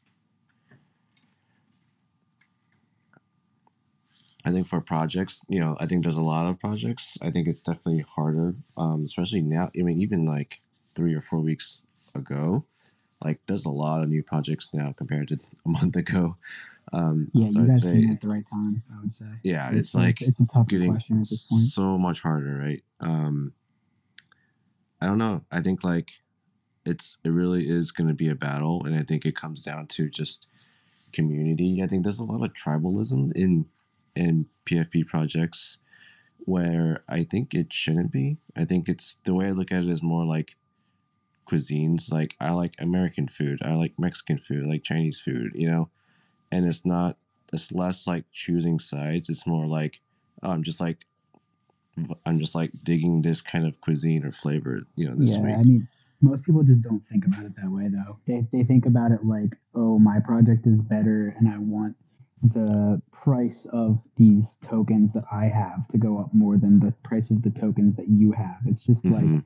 it's the same. It's I, I mean the the example I always give is just ETH BTC. Like it's the exact same thing playing out. It's just it's just human nature and how it plays out in markets. Like I, I don't think that there's. I think that that what you're saying is the c- concave, uh, like worldview, which is the correct worldview. But a lot of people have the convex worldview, which is like one or the other. Unfortunately, and and I think what they're gonna do, what's what's gonna happen to them is they're just gonna miss out on, on a lot of opportunities by being like that. Yeah, agreed. People get mad in um, comments sometimes if you change your avatar. Like if I go from a punk to a cat to a cranium, someone today was like, "I miss your cat. Bring the cat back." It's like we like the cats, sir. I'm like, dude, the cat's in the header. It's all there. You can see it. No, I completely agree, The and like cat I is think in your heart, Deez. Yeah, I feel that, and I think that's also that I, I was talking to one of the devs today, and I think uh, I've tried to reach out to some more this morning, and we're trying to I'll try to, we're trying to build out like a small group for devs so that as devs, if we start doing more collaborative things, I think the communities will reflect that as well. It's just that I think devs are very isolated in the space as well. So, So- do you mean do you mean devs across different uh, projects? Yes, Oh, that's So- a great idea. That's, I think- that, yeah, that's awesome. idea. so if we become more collaborative ourselves then that would also be reflected in the communities because if they see that oh we're friends with you know like gutter cats or like bulls or any other uh, project then the communities would receive that as well because if the devs aren't in touch then it's like oh we're just isolated communities in, an, in the nft space i guess Yeah, I mean it's like a collab in, in anything, right? Like I mean Supreme and Nike collab. exactly Mhm. like Yeah. no i completely agree with you and that's i think if you try to do that as devs in the space then i think that would also be reflected very well across the community too Hey, Dupe, I just uh, I just Yeah. want to uh, thank you for all the you, Dube and Derb, for the great artwork and just this amazing stuff that you've created. I remember when I saw it, I I saw Art Chick um, post, and I was driving to, to my sister's house, and I'm on my phone, and I'm trying to mint some, and I'm like, I just can't. they sold out while I while I was doing it, and I ended up having to pick some up secondary. Um, and kind of like UDs. I was up late night, kind of, you know, I think I kind of I got some really good deals, but I also overcooked it a bit. And so that kind of leads me to the to the question of so there's so many like back when you launched, I saw it was like crypto punks, Bored Apes, and craniums were like the big ones. And then now it's just like it's exponential and like what can be done to keep these things growing like i love i just love the skull artwork and just there's everyone has a story and you just read through the cradle and people are so creative it's just what are Help people on board to Ethereum. sorry You need, you need to help people on board to Ethereum. I mean, if, if you want if you want people more people to come into the community, that is how you do it. You you, you help them download MetaMask. You help them set up uh, like a, a wallet or a hardware wallet and configure it with their MetaMask. Um, you help them uh, figure out how to get ETH into their wallet. Like, if, if you want more people to come into the community, you help them onboard to the technology. right There was somebody in the Craniums chat. His friend just um, was going to come on stage, but left, I guess. But he had just said that was his first NFT. He just bought a cranium in the last hour. That's great. I love that spirit. No, I think uh, just elaborating a little bit more on your point, you're right that coming in the future, we're going to see better outcome, people with better dynamics, people with be- that perform better. And at that time, the only differentiating factor will be the brand we build for ourselves and the delivery we do as devs. So I think those will be the two differentiating factors between all the collections that are launched and will launch in the future because people might come out with better art. So at that time, we cannot be just banking on our art. We will have to have a better brand name for Wicked and we would have to have a better brand name for the delivery and the value addition we do. So if we deliver enough in a short period of time, that would obviously make people have people hang out more in this community than a newer project. So like, I think the parallel between a startup without a moat or a competitive advantage is very similar to the place we're in. The barriers of entry to this community is to the spaces are very low, low right now. So it's just that we have to increase the barriers to entry on ourselves, not doing something illegal or something, but just deliver so much and market so much that the barrier to entry for a new project becomes high, harder. It's it's like the it's like the intersection between a startup streetwear brand and a startup social media uh, community. Yeah, I think it's it's it's a new space on its own. Like I think I agree that it's it's the intersection of that, but like I think it's way more than that because I don't think any other startup or any yeah, other sure. community has that many net promoters or people who actually promote or are Well, that interactive. yeah, right. Because because everyone's monetarily incentivized to do so, and th- that's that's the key. Is like that's the biggest difference. Everyone's Exactly. like incentives are aligned. yeah like everyone has their own incentives and also like it's just that if you keep adding value to someone they would be less incentivized to leave right like if you see Yeah. that why would you leave if we keep delivering? Like, I don't know. Yeah, I mean that's that's just like how uh, products like work, right? Like in order for me, if I'm if I'm like heavily in some ecosystem, it's gonna take a product that's like 10x better than this product to get me to leave. Right? Like if I'm if I'm heavily ingrained in the Apple ecosystem, then it's gonna take something that is like clearly a 10x better for me to go through the friction of leaving that ecosystem that I'm already embedded in. And it's the same thing with this. Exactly. And that's the, I completely agree with you. And that's the long term vision, you know, like doing things like poker night, doing things like movie streams, sports uh, viewing, building things on the cradle. That's all it, that's what it all leads to. The more integrated you become into the ecosystem where you're hanging out with the same people with the same interest, because eventually the people who vibe with this community will stay and the others will beat out and once the community is strong enough to stick through, then the mode itself becomes a community. Like you're talking about people who, who have the same mindset. So why would you ever want to leave for the art? For the yeah, I mean, if if if you stay long enough and you make friends with all these people, then like all your friends are like in the cranium community. So why would you leave? You know, like you have no you have no incentive to do so.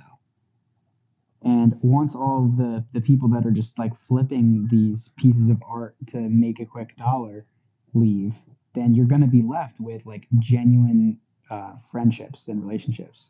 And that is going to make the value of this project or any other project that does the same thing skyrocket.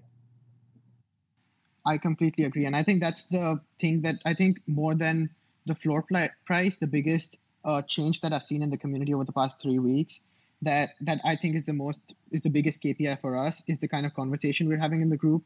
So I think the gold standard would be the CryptoPunks chat. Like I think they're the most the, the the kind of conversations that happen there are very high level, and I think I would want one day the goal would be to have conversations like that, but on our chat as well.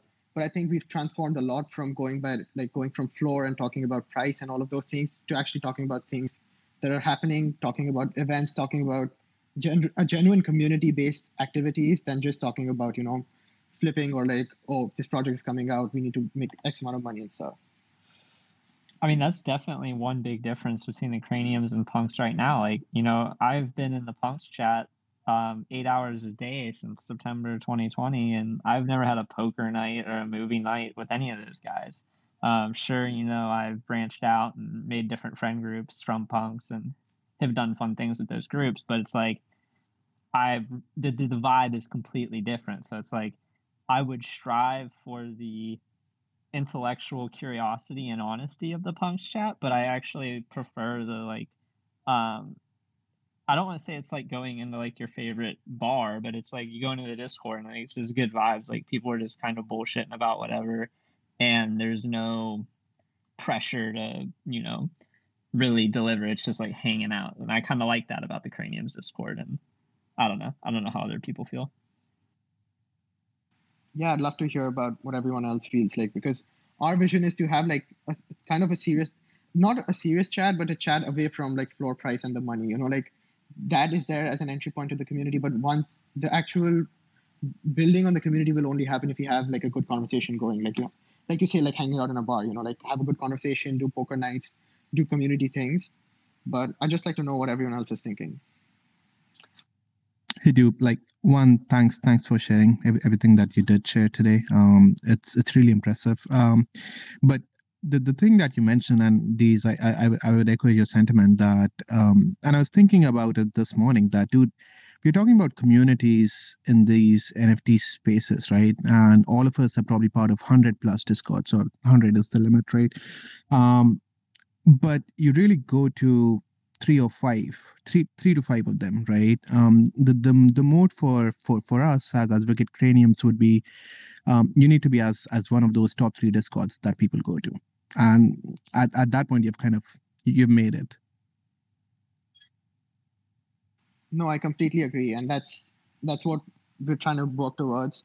You know, with like these are little things like you know, like I think poker and like movie streaming or like do these if we make these things happening on a constant basis i think people would want to come out and hang out more and absolutely like i think the conversations i think i'm really glad that the conversations are changing from just floor like i don't think there are very few people who come out and just ask for the floor or shill their art but i think over time, if as we keep delivering more, like in the stories. So I think those changes will happen slowly and steadily. But I mean, I think it, it depends on what kind of what kind of brand or community you want. I mean, if you look at CryptoPunks and Bored Apes, and I mean, they kind of live and die by their their exclusivity and their their price. And I mean, I think Craniums has has the ability to be a flagship brand. So what are those things that need to be added or built upon to to get there? I completely agree. Like the price is a huge barrier to entry, but like I don't know, like we're still leading that with that on our own. We don't want it to be cultish, you know. Like we we're not leading a cult here. We're actually trying to build a community, and I think that's a fine line. Like I, I just I don't want to bring out all the drama or something, but like it's it's I don't want people to go out there if someone's criticizing craniums tomorrow somewhere. I don't want people to go and be like, oh, like oh, the craniums are good and the craniums are bad. Like take constructive criticism properly, and if someone's criticizing, like beat them by delivering, and don't make it cultish. Like I think uh, like a little bit like there's a fine line between being cultish and being a community and we'd rather have a community that is strong and the price would reflect itself in due time like i don't know what you guys feel like do you think the price would reflect that in due time or not or do you need to be cultish to maintain that yeah price I, I mean i just i think that the price is is absolutely going to reflect that i mean again like i i keep reiterating the same thing but it's just metcalfe's law right like the the value of the network is the square of the network so the more people that you have genuinely in the community, and I mean, the simple metric that we have for that right now is the number of unique holders. As that goes up, the value of the tokens or the craniums is going to go up. I mean, that's just like basic, like how markets work, right? I mean, the, as the genie rises, the value is going to go up. Yeah. I mean, I completely agree with you. And I think right now, you know, the market is it's just so short term minded, I think, and everyone's focused on, you know, the short term and the price. And I mean, obviously, you buy these things, so like price is going to be in the back of your mind. But when you shift from focusing on that to the long term, I think that's where the you're able to reach the full potential because if you know a lot of people just they think short term and when you're doing that i think you're just undermining like the potential of a project. And so when we're giving these projects you know a month to hit a crazy floor floor price i think it's like undermining you know the full potential of the project. It's undermining the developers. It's undermining the community. And so when you start coming you know like when i log on to discord i'm coming to hang out in the chat. Like i don't really consider and i don't blame people for thinking about that because like i said you you buy these things. It's you're not just never going to be thinking about the floor price or anything like that. But i just um i don't know. I think it's important that like Doob was saying, we started off that way because I think every Discord starts off that way because this oversaturation, you know, in the market, like everyone's trying to get in mm-hmm. on the next big thing. So naturally, that's how the that's how the beginning is going to be. But then once you you kind of mature in a way. I think that that's like the beginning of I don't know the next big step, I guess. And I think that that's where we're at now. Yeah, I think I think one of the one, one of the things that you mentioned is we we we always undermine small small things, right? And who knows, dude? Three years from now, uh, if you want to be part of the the, the Wicked Cranium poker tournament, you you need to own one, right? And whatever. that, I mean, there, there are just so many things that that can that that the projects can pivot to, which which would add value that we probably don't see it today. And I mean, the the other aspect, and I was and, and, and I actually was thinking about it when I bought this Wicked Cranium that it it is very easy. Um, let's say three years from now, someone kind of like skulls just become something, right? Um, and everyone goes back to, hey, what was the first skull NFT project? I mean, I mean, the opportunities are endless, right? Um, it's just that if we if we survive as a community for for long enough, um, there'll be opportunities. Yeah, I mean, I, I also think that like at some point, if you haven't already reached this yet, Doob, is I mean, it's gonna it's gonna reach escape velocity where like people in the community are just gonna start building stuff for the craniums, and you're not even gonna have to do anything. that is possible but like i don't think we want to bank on that and also like one more thing that we have in our own head for the long term sustaining of the community like okay as devs you can keep delivering but that's not the only way this can be run you know like it has to have a more fo- Yeah, formal structure or have more of a decentralized structure we have to Like a DAO. like a yeah, DAO, like like a cranium DAO. like a DAO, like basically, yeah. maybe like so that the community runs itself. Like there's only so much we can add individually, you know. It's the community can only be run by the community. yeah, I, I'm not saying I'm not saying like right now. Like I, I absolutely think you guys should keep shipping, like Oh as much as you can in the short term. But I think long term, like if as the genie rises and as you have more people like like genuinely in the community, that is what's going to happen, right? That's how it'll evolve. yeah, I completely agree. That's what I see. Like it's about setting the ship on the right path, and then like like right now we're just building the ship, you know. Once the ship is built and it's on the right path, then like someone else can take over or like then it can be run automatically. I don't know. What does that handoff point look like to you? Because I think another question that a lot of maybe these projects are asking, but like, what does success look like? Because you mentioned building around the community, which I think is smart, but ultimately there's only ever going to be a maximum of what 10, 7, 10,700 people who own a cranium.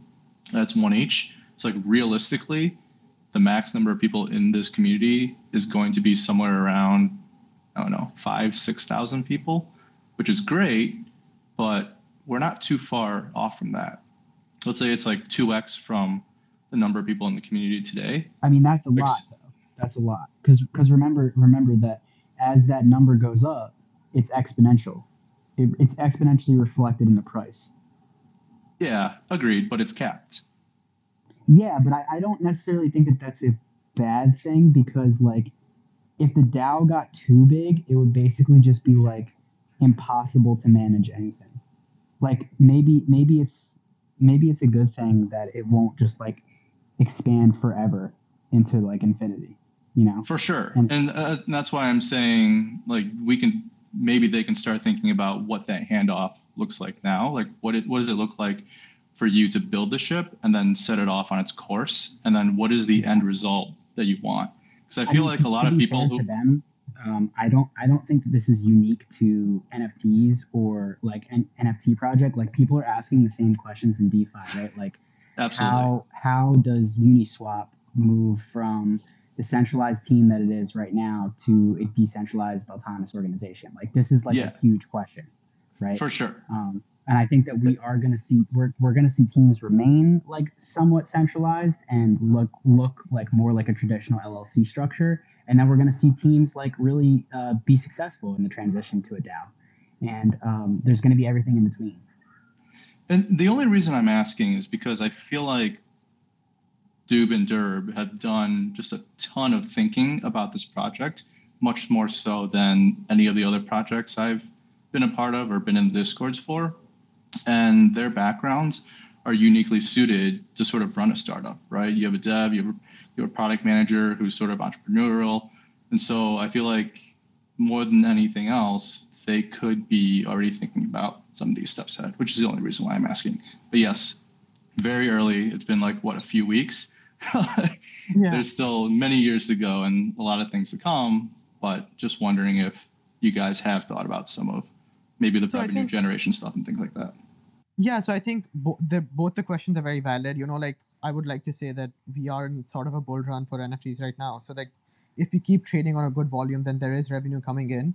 But I don't know how sustainable is that. You know, like just depending on trading revenue for sustenance. That is one question that we have. But like for now, we have enough funds to keep us going. And go, moving on to a DAO right now is too we're too young. So like we haven't considered that. But I think the kind of structure that DCL has works well, where you have a small foundation that is run, a not-for-profit foundation that is run, and that maintains and does the general administrative stuff, and then you have the DAO which runs the general running of the startup, I guess, in its way. So I think it's yeah, I mean, I like mean it's to be fair, like Uniswap is like two years old, and we're and we're still not at the DAO stage. I would say. So yeah. So you know, I think there is some time. So yeah, it, it, it, things will unfold more as time comes. You know, like you would figure like once things are more concrete and they're more solidified for a while, then you'd know that okay, we can do this, we can't.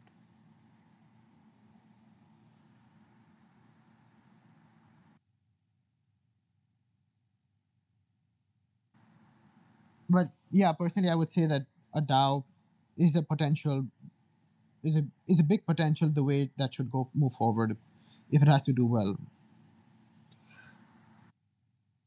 and D- these could you could you speak on some of the technical issues behind like running a DAO currently? Because I know that it's not exactly like the, the Yeah. infrastructure isn't completely built out for that yet. Anyway. So we're not technically like um, a full fledged on chain DAO right now, right? We have a lot of um, Discord votes and we use Gnosis, which requires 10 out of the 19 of us to sign a transaction to do anything in our DAO wallet.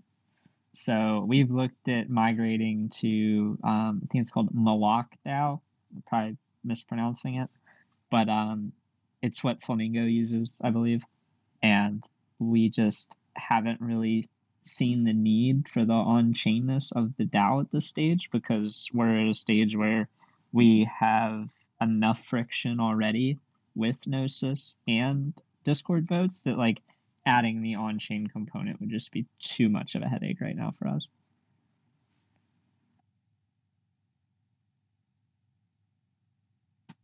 No, that makes sense. Like I think DAOs are also tough to navigate with. Like they're not easy to maintain or either. So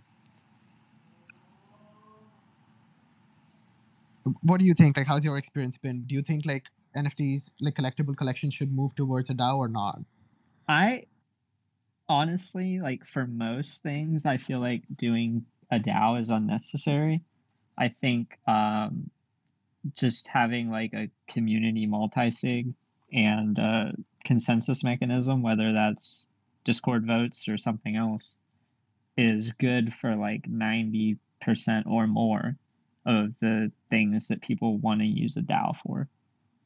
Um, given the avatar projects right now, like Meebits DAO makes a lot of sense because they're doing a bunch of building and like um it's like doing like a movie and some shit like building out like entertainment on top of like voxel files and all sorts of weird stuff like to me that makes more sense because they're trying to generate revenue as an organization. Um like it's being a community is different than being a dao. Being a dao you're like seeking revenue you're trying to monetize what you're building um, or at least accrue and gain value whereas like the community stuff i think is more um, you know what's the best thing we can do for the community right now or in the long term like what what's the best things to do like whether it's build um, a sandbox plot or the sandbox not going to be popular and you want to go to dcl or you know just picking that type of stuff No, that makes sense. That makes a lot of sense to me. I agree. Like it's it's a it's a huge it's a hard thing to navigate through, I guess. Like I guess I for now we found that like we have you and we have a bunch of people who don't work as a DAO, but like I think it works as a mentoring guide for Durb and I to like show our stuff and what's happening and what's not. So I think the community wallet does a good job right now. But in the future we could figure out into something where it's more community driven or like once if the revenue stream is set then we can more move towards a more formalized structure where people can work for wicked craniums and as a full-time job and get the community going you know so both things are Definitely. possible yeah i think right now the people on the board all have the community and the project's best interest in mind. You know it's all like i mean you talk to matt and he's just you know fronting everything and being like here i'll go through my people. I'll set this up for you guys. Like he's been such a big help to get the ball rolling on things like the merch. And um, then you have like me Psyduck, Gindi, um, I always pronounce the I call them boobs, I don't know what his name is. That's fair. That's fair. It's like, is it Bob? Is it not boobs? Is it Bobes? Is it? I don't know. I just call him It's boobs in my head. I, I yeah, I just say Bobos. I don't know how to pronounce it. But he's a sharp guy. You can tell by his responses to um, Yeah. drafts and proposals that he has a very sharp analytical mind and is thinking about the second and third order effects of things. And you know, I I can vouch for the people in here who aren't in that uh, small group, but they do have the community's best interest in mind, and I think it's very aligned with what people want. So Mm, Yeah, I completely agree. Like Bobos has been with us since day one. Literally, he was one of the first few people to join the Discord. He's been I've been in touch with him. Like I talked to him like I've talked to him a couple of times. Like he's been really helpful. Like and he's very smart. Like he runs his own startup. He has a, a production house and stuff, like a digital social media production house kind of thing. So he's really helpful and really smart too. But yeah, I think that's pretty much what we have for planning for now, I guess. yeah, I mean, we've almost been talking for two hours at this point. So I mean, we've picked your brain over and over and over again here. Um, if anyone else has any questions, you know, come up to the stage. But I uh, I really appreciate your time so far and all the answers you've given me. It just made me honestly want to buy more craniums. Um, and I have like thirty some and thought I had enough. Thank you so much. No, I think like we try our best to do everything, but let's see where it goes. Is, there a transcript of, of these Twitter spaces?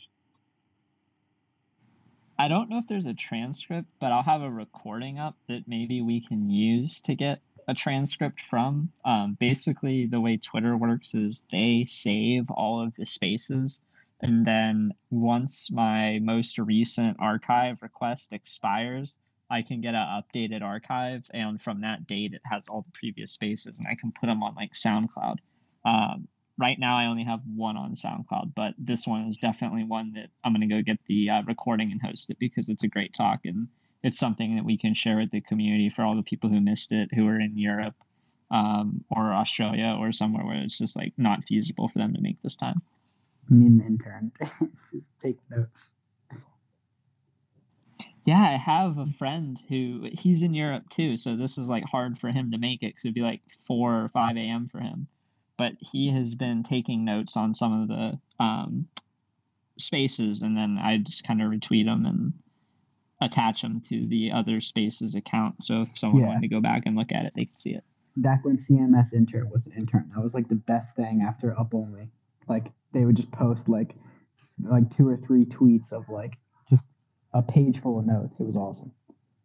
I think they still do it, but yeah, it was dope.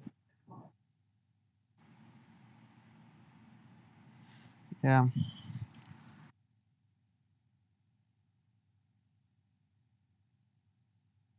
Should we wrap it up then?